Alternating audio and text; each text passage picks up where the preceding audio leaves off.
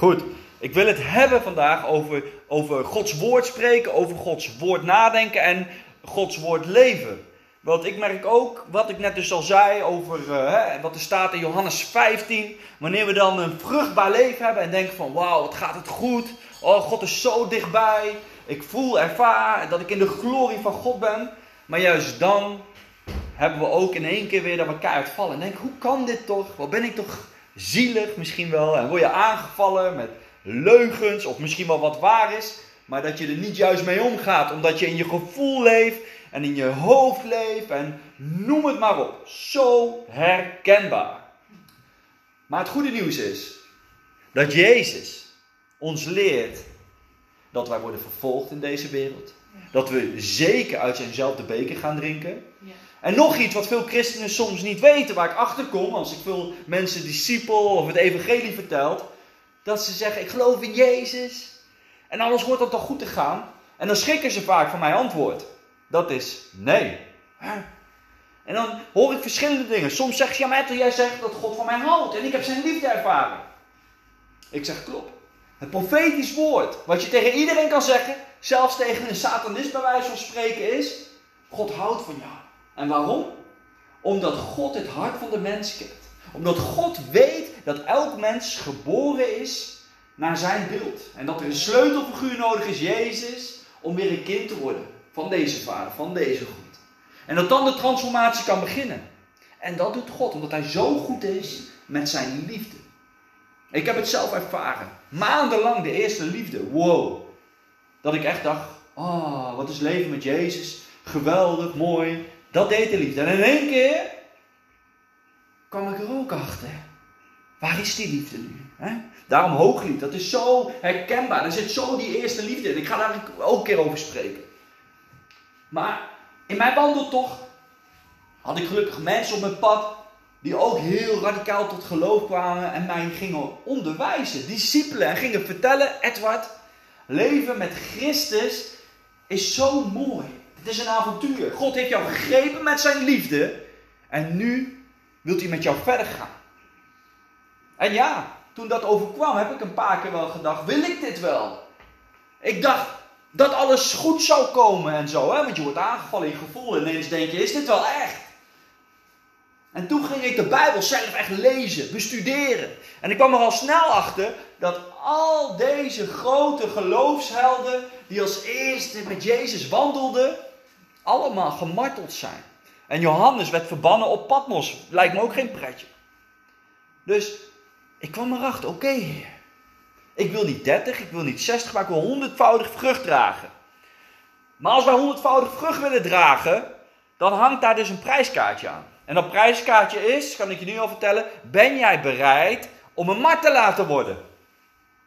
Anders moet je maar voor 30% gaan, of voor 60%. Maar als je honderdvoudig vrucht wil dragen, kan het zo wel eens zijn dat God jou zo'n extreme training gaat geven om jou klaar te stromen, stomen, om misschien wel een martelaar te worden. Want dat betekent echt wat Paulus zegt: leven is Christus en sterven is winst. Maar dat is wel in de volledige vrijheid. Maar dat is een hele extreme, zware training. Als we het leven van Paulus ook bestuderen, onder andere, dan zien we een hele transformatie in zijn leven. We lezen op een gegeven moment ineens dat hij dus heeft meegemaakt. Moet je nagaan. Dan moet je al sterk in je geloof staan. Hij heeft een dag en een nacht schipbreuk geleden. Op die zee. Waar gevaarlijke vissen in zwom. Waar hij misschien wel heeft uitgeschilderd tot God. Geplas, gepoep in het water. Daar gedreven. Niks om zich heen. Uitschilderd tot God. God help me. En God komt niet. In de gevangenis waar hij de grootste wonderen en tekenen meemaakte. God liet dat toe.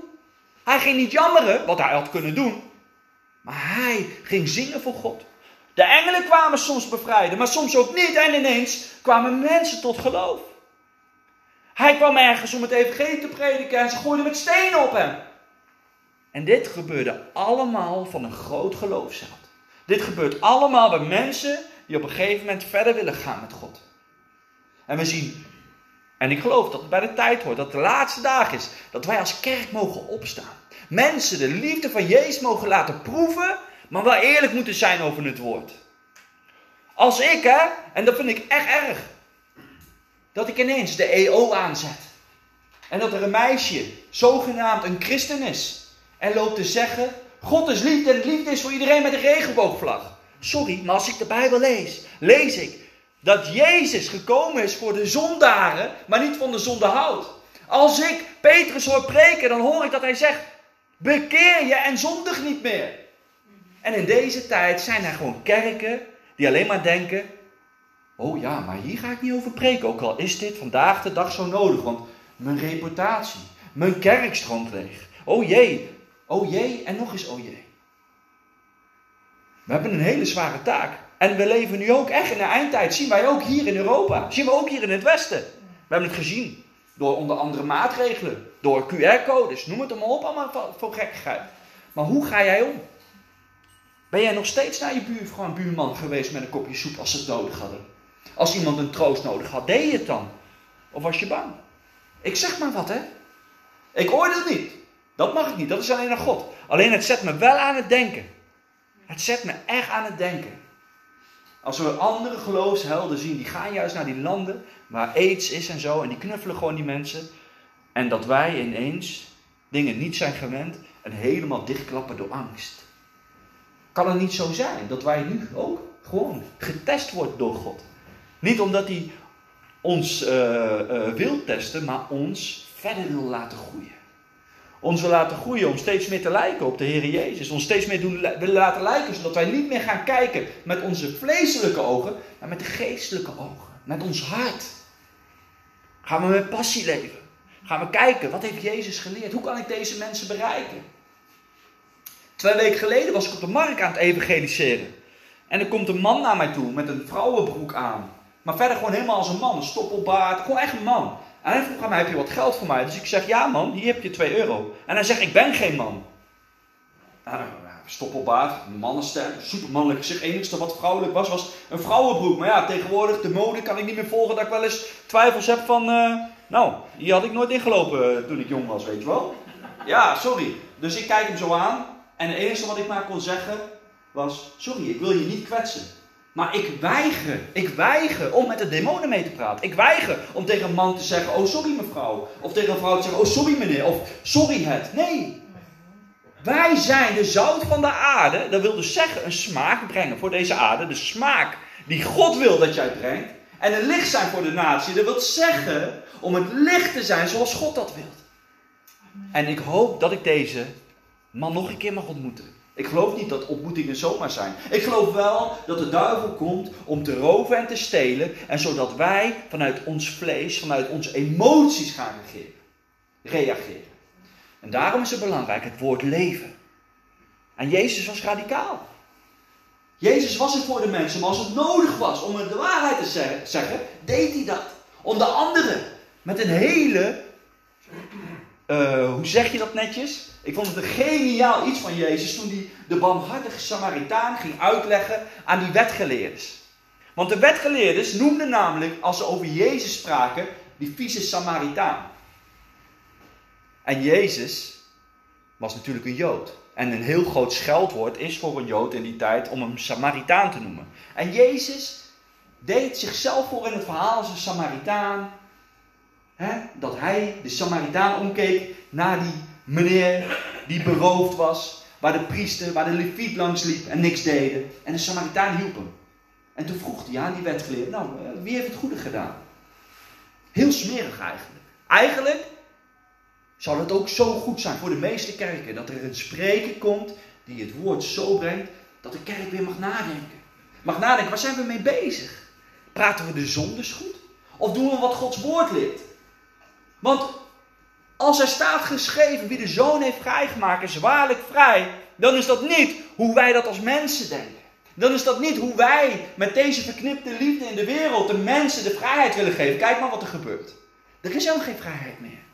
Als je iets weigert met een regenboog, dan ben jij aan het discrimineren. Hoewel we helemaal niet discrimineren, we willen juist de mensen bereiken. Die mensen hebben heel hard Jezus nodig. Ze weten helemaal niet meer wie ze zijn. En dat durven ze niet meer.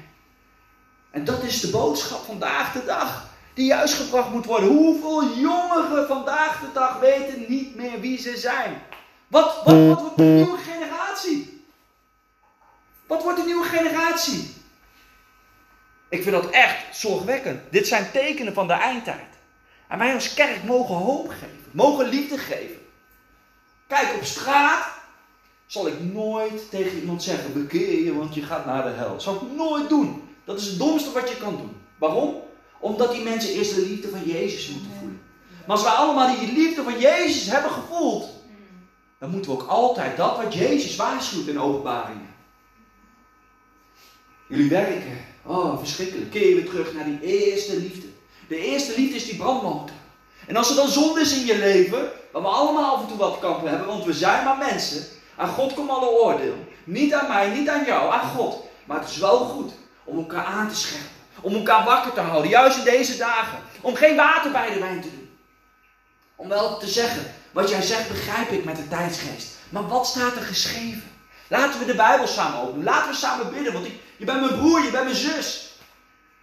Laten we de wereld veranderen zoals God dat wilt. En niet hoe de wereld dat wilt.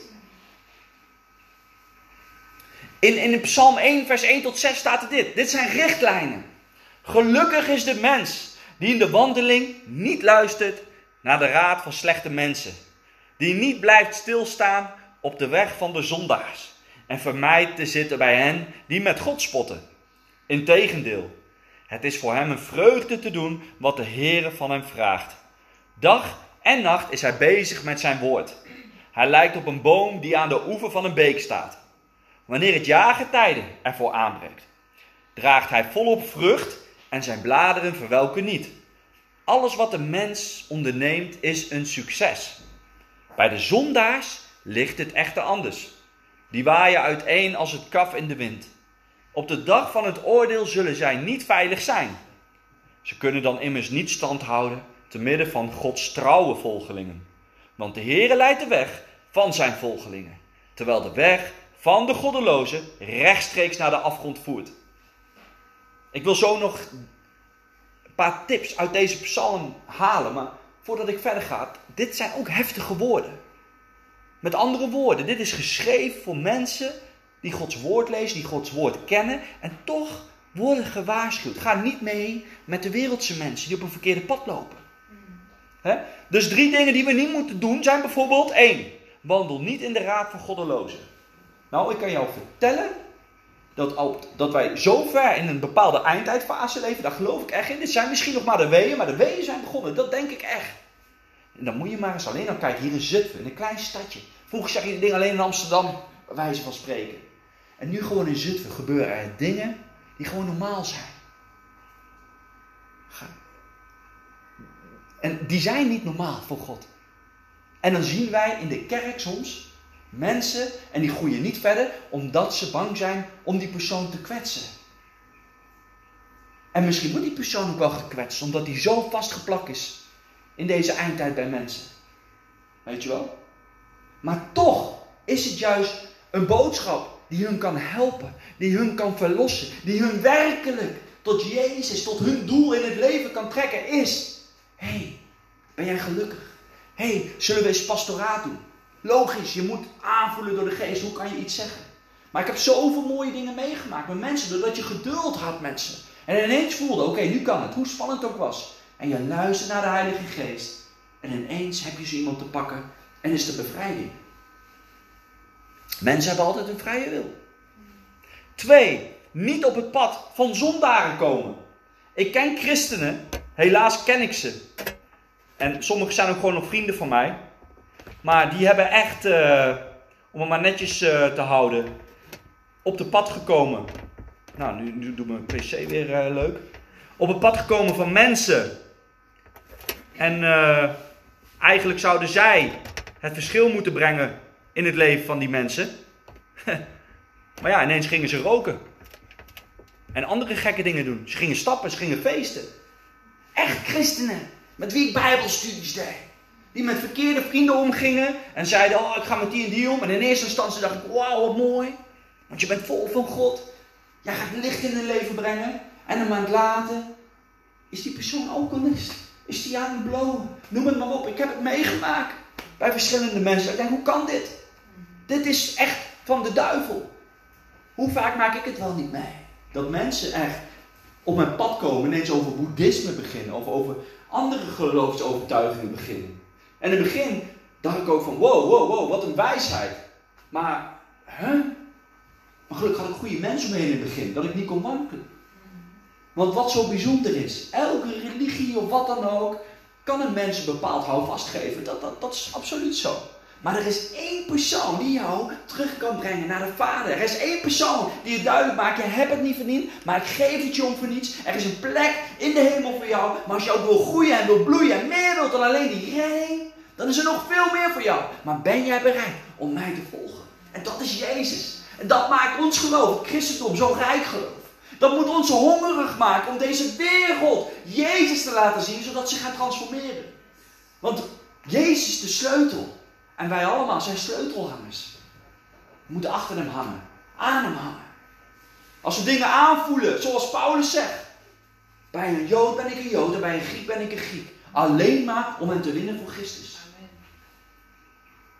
Ik kan met iedereen daarom opschieten.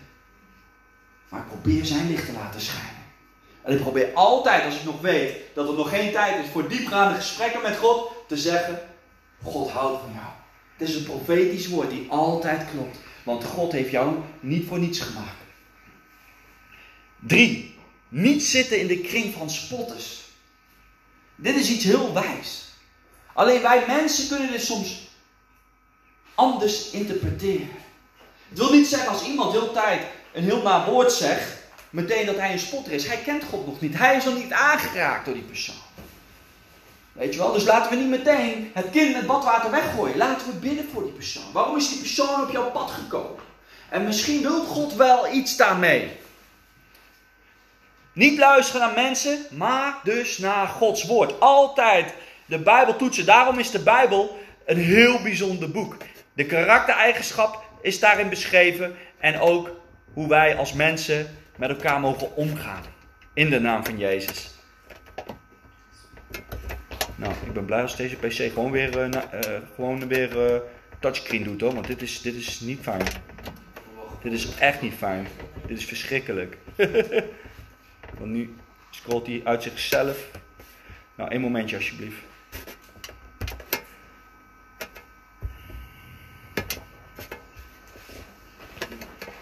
Waar was ik gebleven?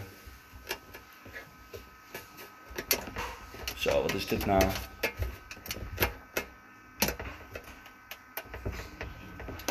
Ik moet hem naar boven scrollen, maar dat doet hij niet.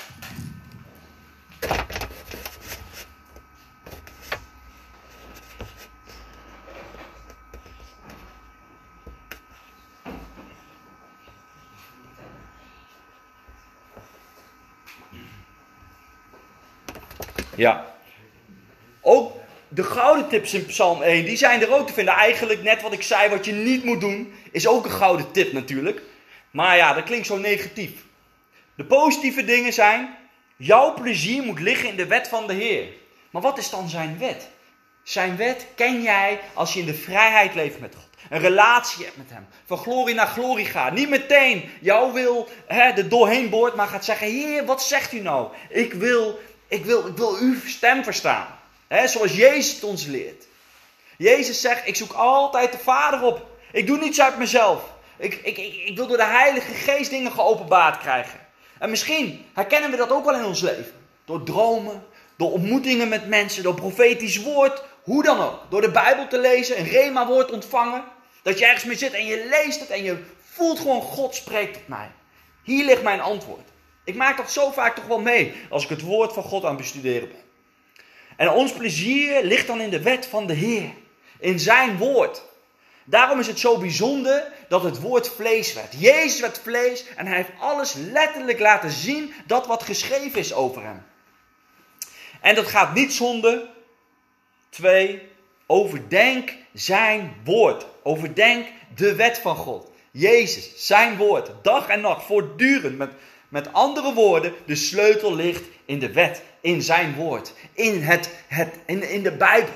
Daarom hebben wij zo'n unieke religie, omdat onze religie niet berust is op uh, uh, wetten en alles. Nee, we hebben een relatie. Daarom willen we soms vasten. Niet mijn vlees, maar de geest. Ik wil aan niets anders denken dan aan u. Dus ik eet nu niet meer, zodat ik alles stilleg in mijn vlees om me te focussen op, je, op, je, op, op u, lieve Heer Jezus. Vasten is echt belangrijk. Maar niet alleen vasten, bidden.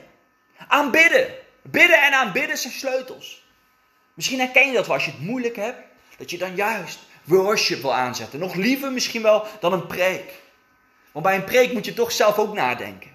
Wil je toch zelf ook studeren. Maar bij worship voel je gewoon dat het water stroomt. Het je reinigt. Het je troost. Zo krachtig is aanbidding.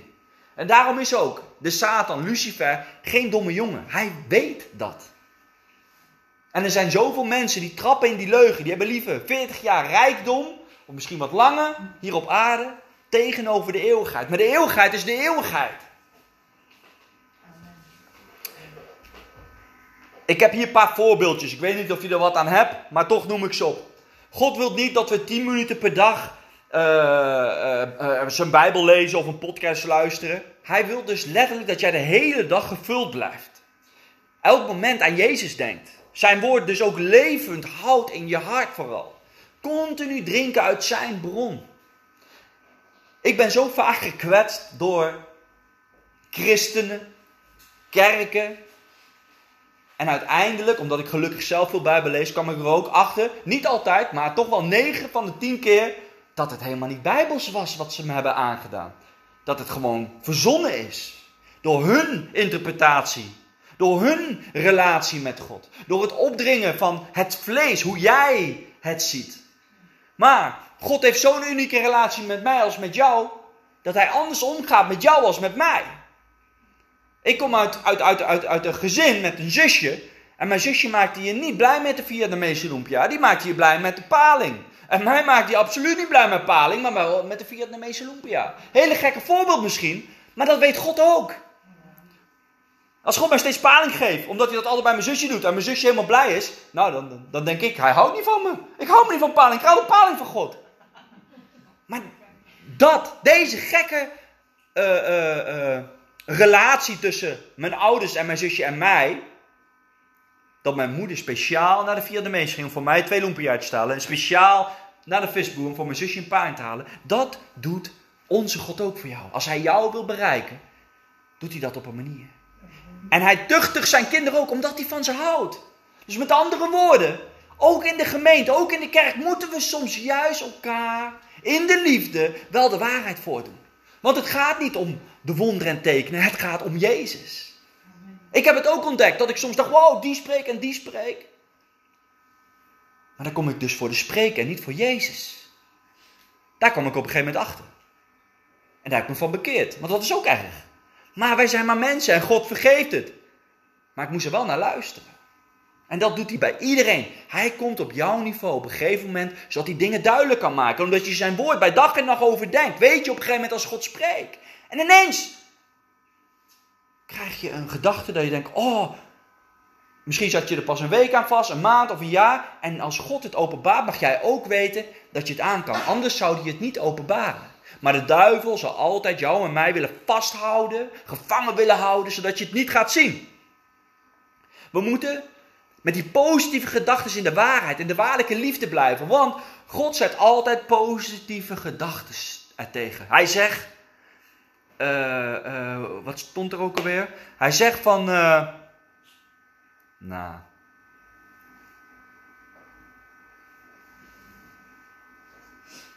Ik heb hem alleen in het Engels in mijn hoofd. The joy of the Lord is my strength. De kracht des Heren is mijn. Of de.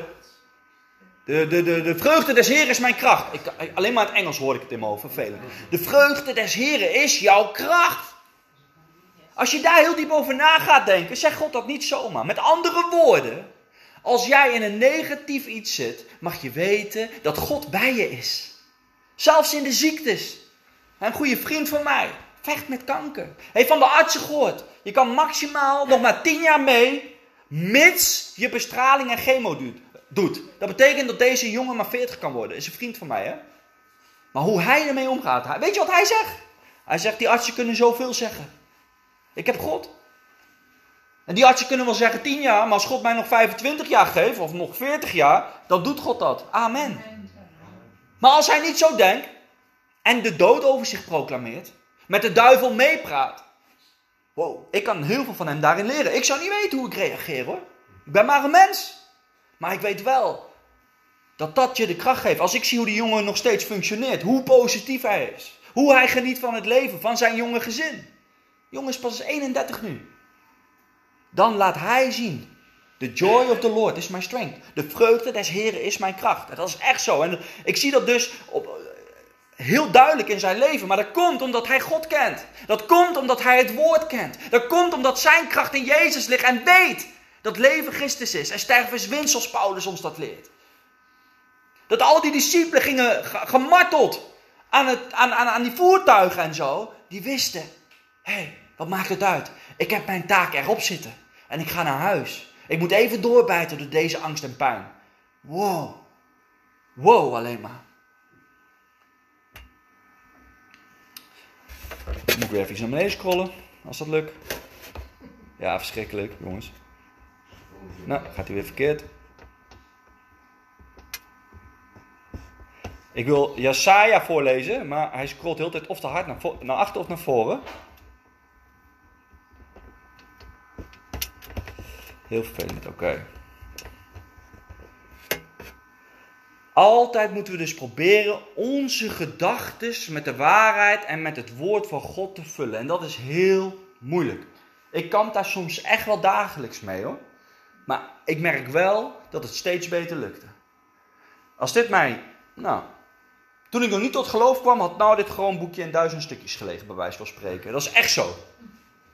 En nu elke keer, ook als die dingen mij overkomen, of ik nou oud rij of wat dan ook, merk ik dat alles in mijn vlees, ook nu, mogen jullie rustig weten, geïrriteerd raakt. Waarom nu dan? Hè? Maar ik, toch luister ik daar niet meer naar.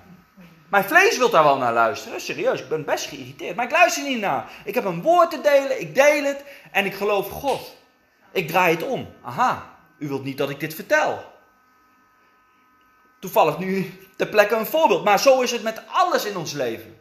Hoe mooi is het wel niet? Dat je auto rijdt, alles gaat fout. En je vrienden zitten in de auto. En uh, die zijn nog niet tot geloof. En die verbazen zich dat jij zo rustig bent. Dan kan je getuigen. Op de sportschool waar ik werk, ik getuig altijd over Jezus. En soms zeggen ze wel eens, de meeste van jullie kennen dat getuigenis van mij, maar misschien sommigen niet. Die zeggen, waarom beginnen we niet op onze knieën? Omdat we alleen knielen voor God, zeg ik dan.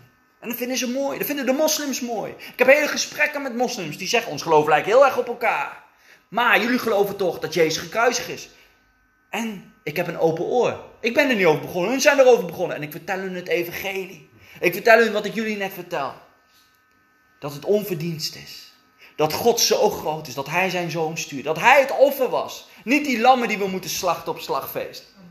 Niet die stieren die die zondes moesten weghalen met, door het bloed Nee, het bloed van Jezus. En omdat zijn bloed nog steeds leeft, reinigt het jou en mij steeds schoon. En dit is het nieuws die de wereld nodig heeft. Dit is het nieuws die de wereld kan veranderen. Politiek gaat het niet doen.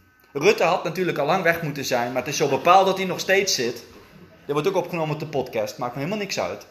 Want het is waarheid. En ik bid voor Rutte dat hij tot geloof komt. Maar ik kan je nou vertellen, als hij radicaal tot geloof komt, omdat we zo ver, geloof ik, echt al in de eindtijd leven, is hij zijn positie kwijt. Want het kost je alles, Jezus volgen. Ook jou, ook mij. Ik ben er ook achter gekomen. Maar God is ook een God van herstel. Ik heb ook meegemaakt dat mensen me keihard lieten vallen. Ook mensen die heel dicht bij me stonden. En na een jaar weer goed kwam. Omdat ik niet luister naar de duivel. Ik had ruzie kunnen krijgen met die mensen. Maar omdat ik in de liefde bleef, zoals God mij dat opdroeg, is er weer herstel gekomen. En daar ben ik God dankbaar voor. Dus we moeten altijd ook onthouden, wanneer Jezus zegt, als je een tik krijgt op je ene wang, keer ook je andere wang. Dat staat in het woord. Maar dat wil ook zeggen in discussies. woorden doen, ik denk dat woorden pijner doen dan een gebroken arm. Dat zien we ook al mensen met depressie of psychische klachten. Dat duurt soms jaren. Gebroken arm, weet je wanneer dat over gaat. Maar zo is dat ook, hè? geestelijk. Woorden hebben kracht. Gedachten hebben kracht. Het begint in je hoofd. Als iemand een mooie modeontwerper van Calvin Klein of zo, ik noem maar wat op, iets bedenkt, zit dat eerst in zijn hoofd. Dan pas komt het fysiek eruit. Maar dat is heel geestelijk eigenlijk. Jij en ik kunnen dingen ontvangen van God. En naar luisteren, want we hebben een vrije wil, en dat tot stand brengen. Jij kan van God te horen krijgen, ga naar die persoon en zeg dat Jezus van hem houdt. Of iets anders. Dan kan jij denken, doe het niet. God houdt nog steeds van jou. Maar als jij het wel doet, kan ik jou vertellen. Dat je God 9 van 10 keer te blote knieën dankbaar bent. Dat je niet hebt geluisterd naar je schaamte. Naar, oh, ik durf dat niet. Oh, ik doe dat niet. Oh, wat denken de mensen wel niet van me. Oh. Nee, als je het toch hebt gedaan, jezelf hebt vernederd, zal je merken dat God je verhoogt. Ik heb zoveel mensen over Jezus kunnen vertellen door alleen maar te zeggen: God houdt van jou. Alleen dat. En 9 van de 10 keer zijn mensen blij. Echt waar. Maar je moet het niet gaan doen. Ja, ik ben daar heel anders in. Mensen zeggen als tegen mij: Edward, kom, we gaan evangeliseren. zeg ik: Ik heb het niet gehoord van God. Ik, dat, dan, dan doe ik dat niet. Dus ik vind het ook heel moeilijk om af te spreken. Ik wandel en ik moet iemand vertellen over Jezus. Zo werkt dat bij mij. Gewoon, organisch. God wil met jou en mij organisch werken. Geen religie, maar relatie. Organisch. Je mag ontspannen zijn. Maar wel zijn woord. Bij dag en nacht overdenken. Als je dat doet, dan gebeurt het. Dan kan je s'nachts wakker gemaakt worden. Wanneer je er geen op staat te wachten. Of in de badkamer. Bam, aan het douchen. Lekker ontspannen. En ineens krijg je een gedachte. Zo moet ik het doen. Die moet ik bellen. Weet ik het. Organisch. In Jesaja 55 vers 8 tot 11 staat er dit. Mijn plannen zijn niet dezelfde als die van u. En mijn gedachten zijn niet uw gedachten. Net zoals de hemel hoger is dan de aarde, zo zijn mijn wegen hoger dan die van u. Evenzo zijn mijn gedachten hoger dan de uwe. Dit zegt God tegen ons. Zoals de regen en de sneeuw vanuit de hemel naar beneden komen en op de grond blijven liggen om de aarde water te geven, het koren te laten groeien, zaad voor de boer en eten voor de hongerigen te produceren. Zo is mijn woord ook. Ik stuur het uit en het levert altijd vrucht op. Het doet alles wat ik wil en bereikt degene waarvoor ik het wegstuur. Wauw. Het begint nogmaals bij die gedachte.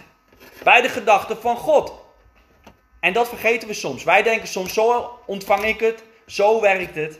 En zo ga ik een studie geven. Daarom is bidden belangrijk. Is afstemmen op de Heilige Geest belangrijk. Ik wil zo ook gaan eindigen. Want ik heb al veel dingen gedeeld, denk ik. Gods woord wordt aan ons dus geopenbaard door de Heilige Geest die in ons woont. En dat komt allemaal door Jezus. Jezus is de sleutel. Hij is de sleutel voor deze wereld. Die de problemen kan oplossen. Mensen kunnen nog zogenaamd zo slim zijn. Maar daarom staat er ook in 1 Korinthe. Je moet juist dwaas worden om God soms te verstaan. De wijsheid hier van de mensen. Ik zeg het wel eens vaker. Maar ik, ik vind het zo bizar. Dat er een atoombom is verzonnen door iemand die super slim is. Maar de domste uitvinding is die ooit gemaakt is. Snap je wat ik zeg? God zou zoiets nog nooit hebben uitgevonden. Nee, maar dat doen mensen die denken dat ze slim zijn. Ze doen domme dingen. En we moeten onze gedachten dus soms vervangen door de, door de Heilige Geest. En dat komt wanneer wij de Bijbel gaan lezen. Van het woord gaan houden. En van gaan snoepen. En soms hoort daar discipline bij. Dat hoort met alles in het leven. Als je wil afvallen heb je discipline nodig. Als je te veel koffie drinkt heb je discipline nodig. Als je wil stoppen met roken heb je discipline nodig. Als je wilt, wilt afvallen en je moet dus op sport. Nou, dan heb je ook discipline nodig. En het kost je ook tijd. Maar zo is het ook met het woord van God. En leg de lat niet te hoog. God is zo blij als je hem opzoekt. En als jij maar 10 minuten hebt, zijn dat wel hele kostbare 10 minuten. Net zoals dat in het overmandje maar een dubbeltje gaf, die mevrouw. En wij mensen denken dan maar, maar een dubbeltje. Maar Jezus zegt het was het meeste. Want het kwam niet in de overschot van haar voor. Het was het laatste. God kijkt zo anders. We mogen in die ontspannenheid, in die relatie leven. En dan pas word je echt die smaak brengen. En dan gaan mensen je niet leuk vinden misschien, maar God vindt je in ieder geval wel heel leuk. Door Gods woord in onze gedachten te laten komen, is een leven volgens Gods wil. En dan heb je zijn gedachten. Zo simpel is het eigenlijk. Maar het is wel ontdekken, hé, hey, wie ben ik? Wat wil ik? En dan Gods gedachten ernaast leggen. En dan kom je erachter, hé, hey, wat ik wil is niet zijn wil. Wauw, en dan ben je er dus al achter gekomen. Oké, dit is dus meer iets als een Ismaël-plan, hè? Dat Abraham niet luisterde naar God, geen geduld had. Geduld is zoiets belangrijks, want bij God is er geen geduld. En als hij met ons te werk gaat, hebben wij vlees, hebben wij onze verlangens, hebben wij onze emoties. We moeten veranderen, net als Petrus zich moest veranderen. Goed. Ik wil afsluiten met Filippenzen 4, vers 6 tot 7. Daar staat, en daar wil ik jullie ook allemaal mee bemoedigen. Maak u nergens zorgen over, maar bid voor alles en vraag God wat u nodig hebt. Dankbaar voor alles wat Hij doet. Dan zal u de vrede van God ervaren. Een vrede die ons menselijk besef te boven gaat en die de wacht houdt over uw hart en gedachten, omdat u in Christus Jezus bent. Dit is heel bijzonder. Als je deze tekst misschien wel de komende dagen alleen al meeneemt. Onthoud het alsjeblieft Filippenzen 4 vers 6 tot 7. Dan zegt God eigenlijk, als jij in Jezus Christus bent, dan waak je over je hart, je waakt over je vrede en je doet wat ik wil. Wauw. In Jezus Christus.